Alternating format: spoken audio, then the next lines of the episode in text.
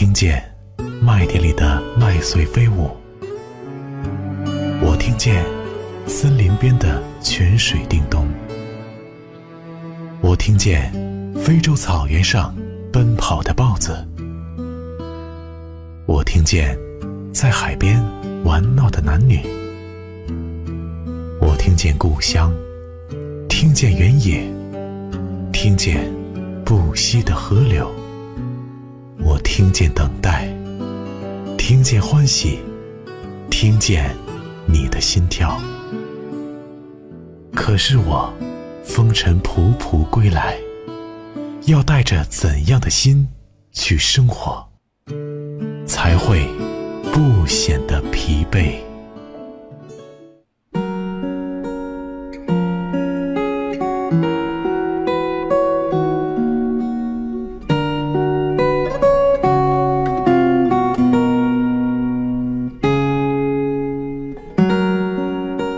直播心事，说你说我，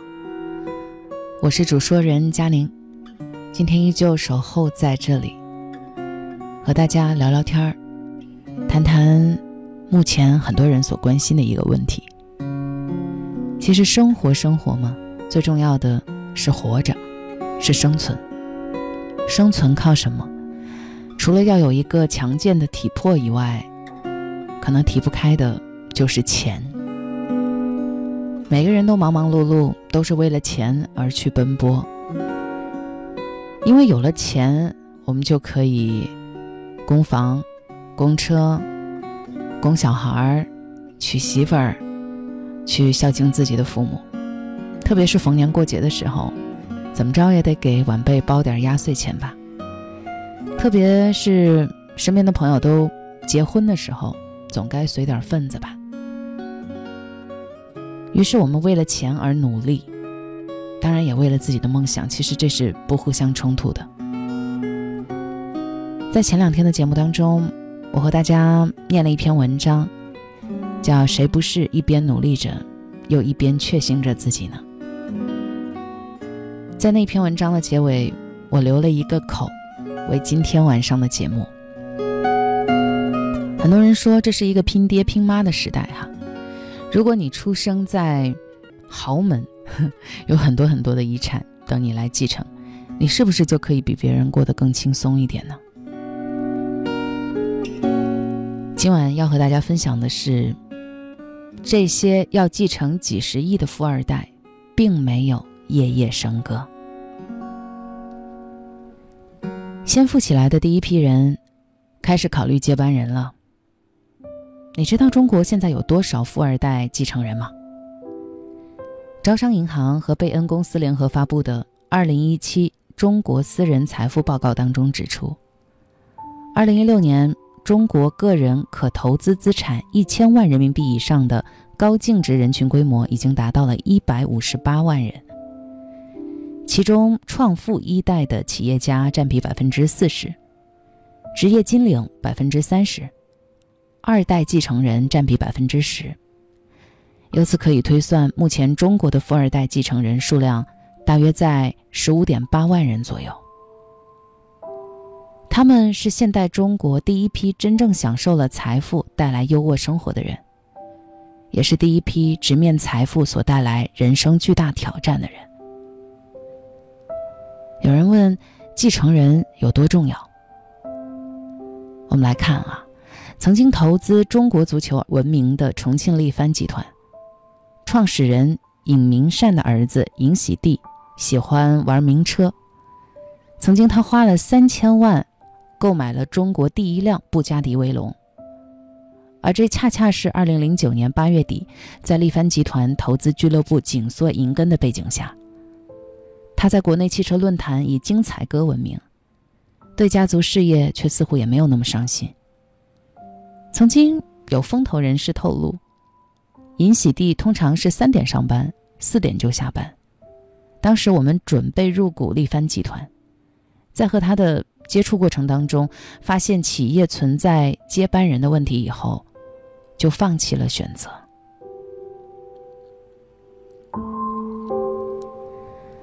再来看普华永道发布的二零一六年全国家族企业调研中显示，仅有 百分之十 的中国大陆和香港家族企业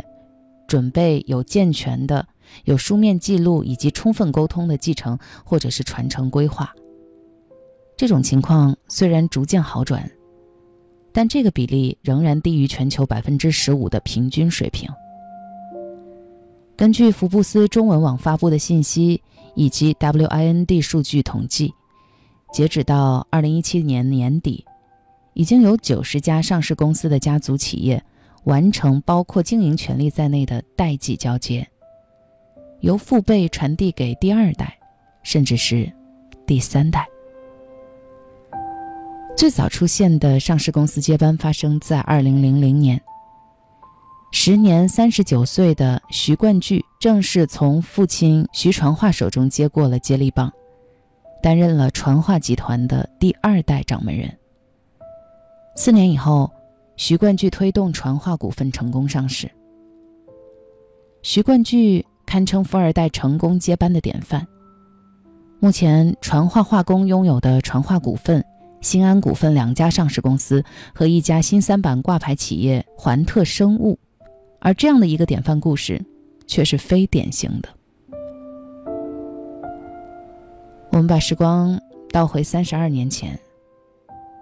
在鲁冠球的万象鞋厂工作的徐冠巨回家静养，屋漏偏逢连夜雨啊，那个时候父亲徐传化的苗木产业也遇到了瓶颈。破釜沉舟之下，徐冠巨和父亲一起创办了传化化工。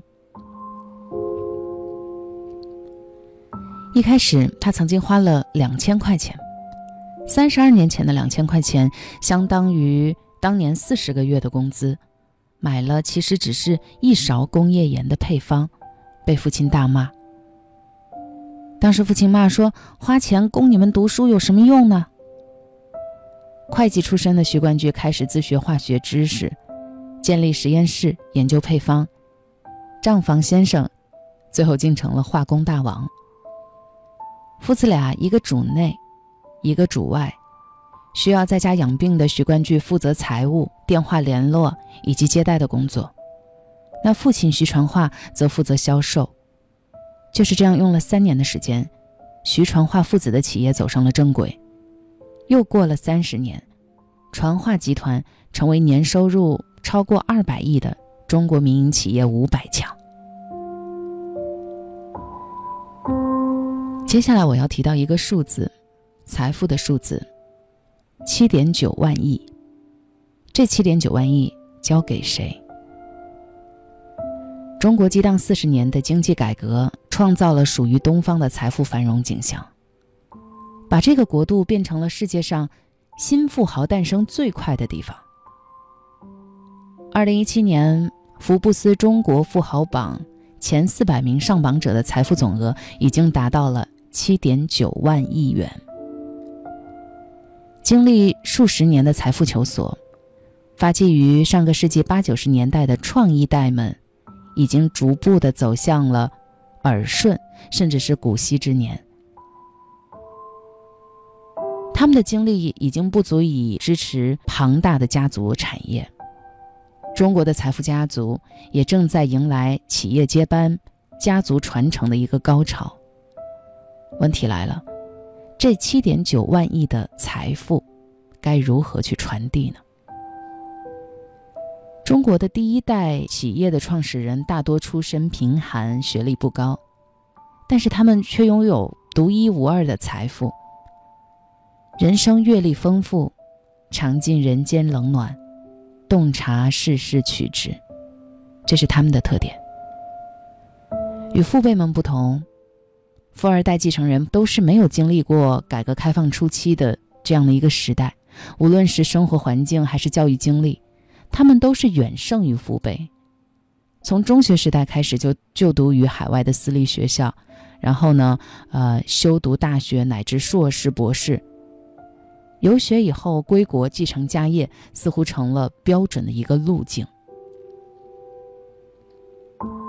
八零九零后富二代中，很难找到没有留学经历的。比如说，娃哈哈创始人宗庆后的掌上明珠宗馥莉，在加州圣马力诺中学读高中，之后呢又进入了洛杉矶，呃，应该是佩珀代因大学，佩珀代因大学哈。苏宁控股集团的董事长张近东之子张康阳十五岁就来到了美国宾州传统的精英高中莫西斯堡学院去读书，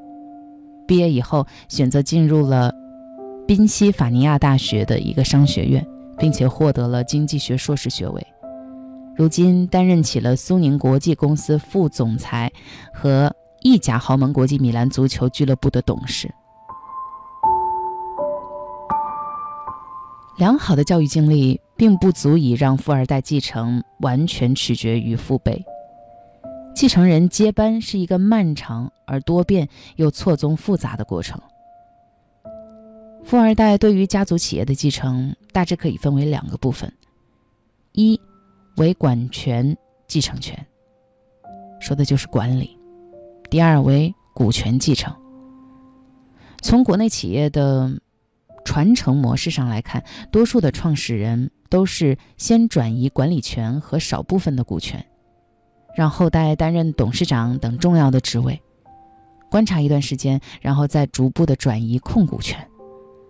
当然也有很多家族企业在设计上市架构的时候就事先安排了股份的转移。曾经的中国首富新希望集团董事长刘永好为独生女儿刘畅就安排了一条颇为稳妥的接班之路。出于安全考虑，刘畅从小就有两个名字，在新希望之外叫刘天李天妹，那么回归家族企业以后才是刘畅。到了一九九六年的时候，十六岁的刘畅被送到美国留学，直到二零零二年获得了 M B A 学位后归国。刘永好并没有安排女儿直接进入新希望管理层，而是让她先在北京接触和学习政商关系，再到新希望下属的公司南方希望、新希望乳业去学习。同时刘永好也不忘安排女儿在新希望涉足的投资领域学习，全面了解和感受企业的管理资本运作，为以后的事业发展做准备。多年前刘永好曾与刘畅定下十年内不见媒体的规矩，一直到二零一一年全国的两会期间，刘畅第一次在媒体面前以刘永好女儿的身份正式亮相。那一年刘永好正好六十岁。二零一三年五月二十二号，刘畅从父亲的刘永好手中接棒新希望，成为了这家中国最大农牧企业的第六届董事长。而在二零一二年，刘畅就已经持有了新希望集团的 百分之三十六点九三 的股份。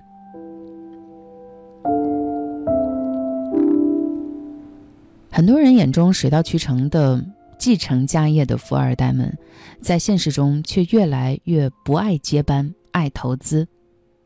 这一方面是由于家族财富逐步的积累，已经有第一桶金的情况下，尝试进入高额回报率的新领域，对有开拓精神的富二代来说是有极大的诱惑的。另外一方面呢，新一代的富二代大多进修了金融、经济、财务等相关的专业，自身求学经历和家族人脉资源的积累也促使他们倾向于从事金融行业。他们不愿意像父辈一样经历创业的艰辛，又渴望通过资本运作来证明自己的能力。这其中最著名的莫过于万达集团董事长王健林的独生子王思聪，他名下拥有 百分之二 的万达集团股份和一千万股万达电影股份，同时他还创办了普思资本，这家创办于二零零九年的私募投资公司，所投项目整体退出率达 百分之三十九， 远超顶级私募股权投资机构的平均水平近一倍，投资规模已经从成立之初的不足五亿发展到了超过三十亿人民币。但是计划再周详，总有意外突如其来。这句话可以用在富二代继承人的接班上，也可以用在资本投资上。一九八七年，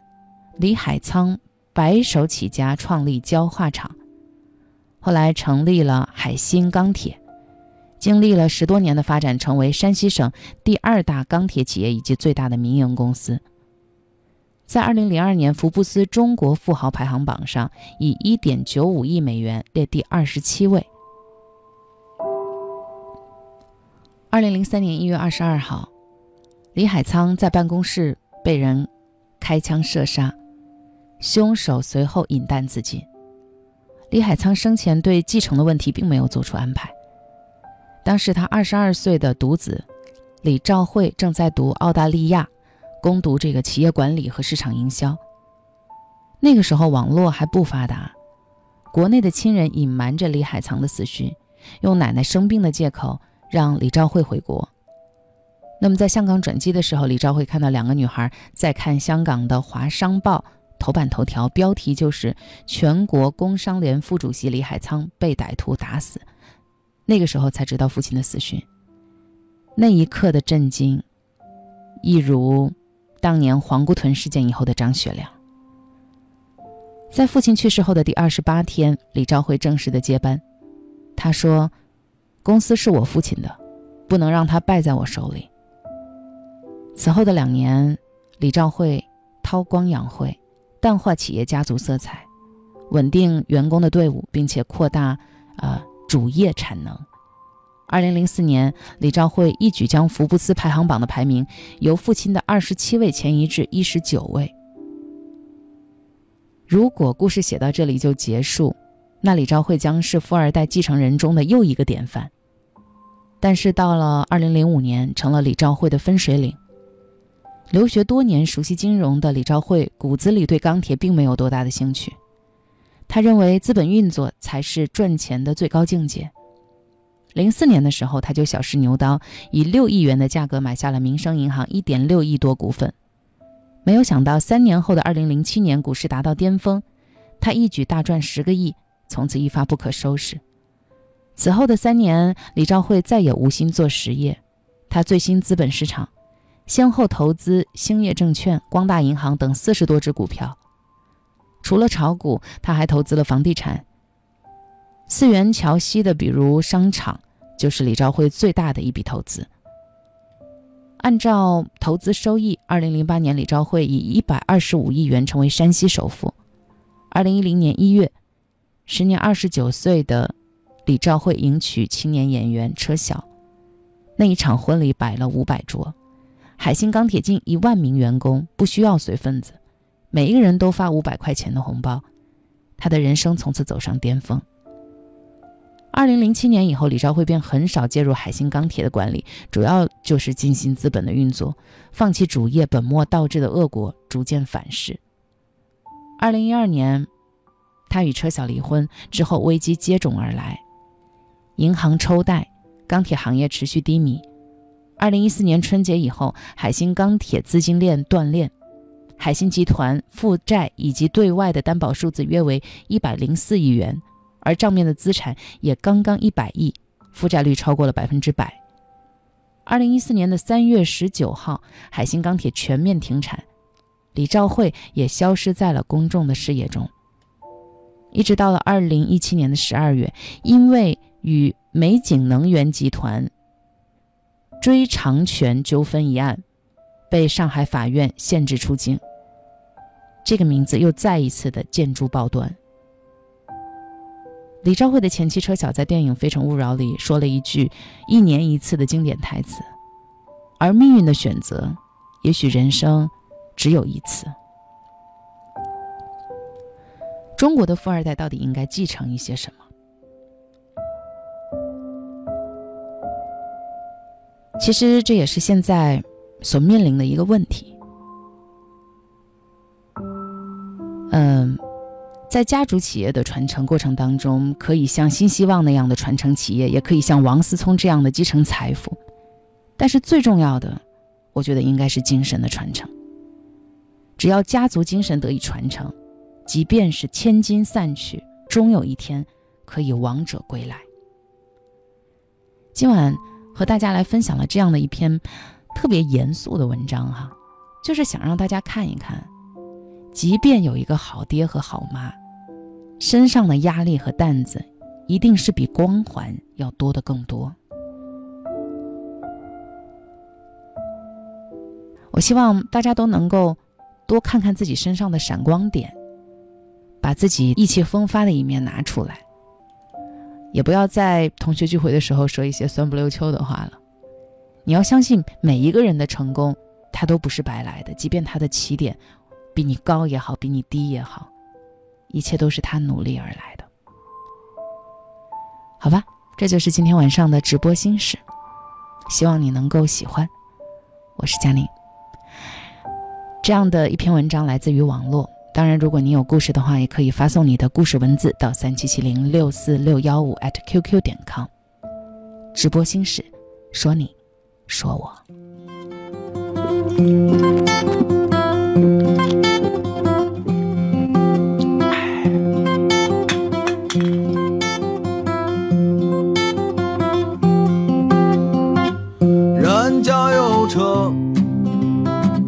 人家有房，人家有大批的存款入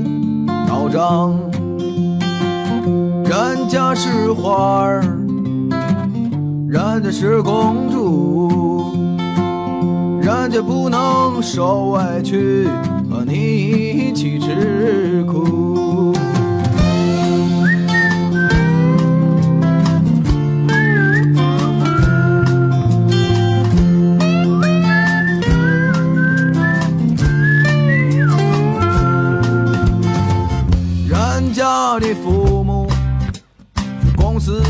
干部，人家的一句话是你几年的辛苦，人家是什么，我又算什么？我只能坐在街边，沉默地妄想着，而我只是一个穷小子。简单的就像是一块石子，我只不过是一个唱歌的孩子，只要能填饱我的肚子，我家的车是一辆老旧的二八车，蹬起来有劲儿，坐上去潇洒。租来的房子只有十四五平米大，用花布装饰的墙特别温馨，特别暖。人家和我不是一。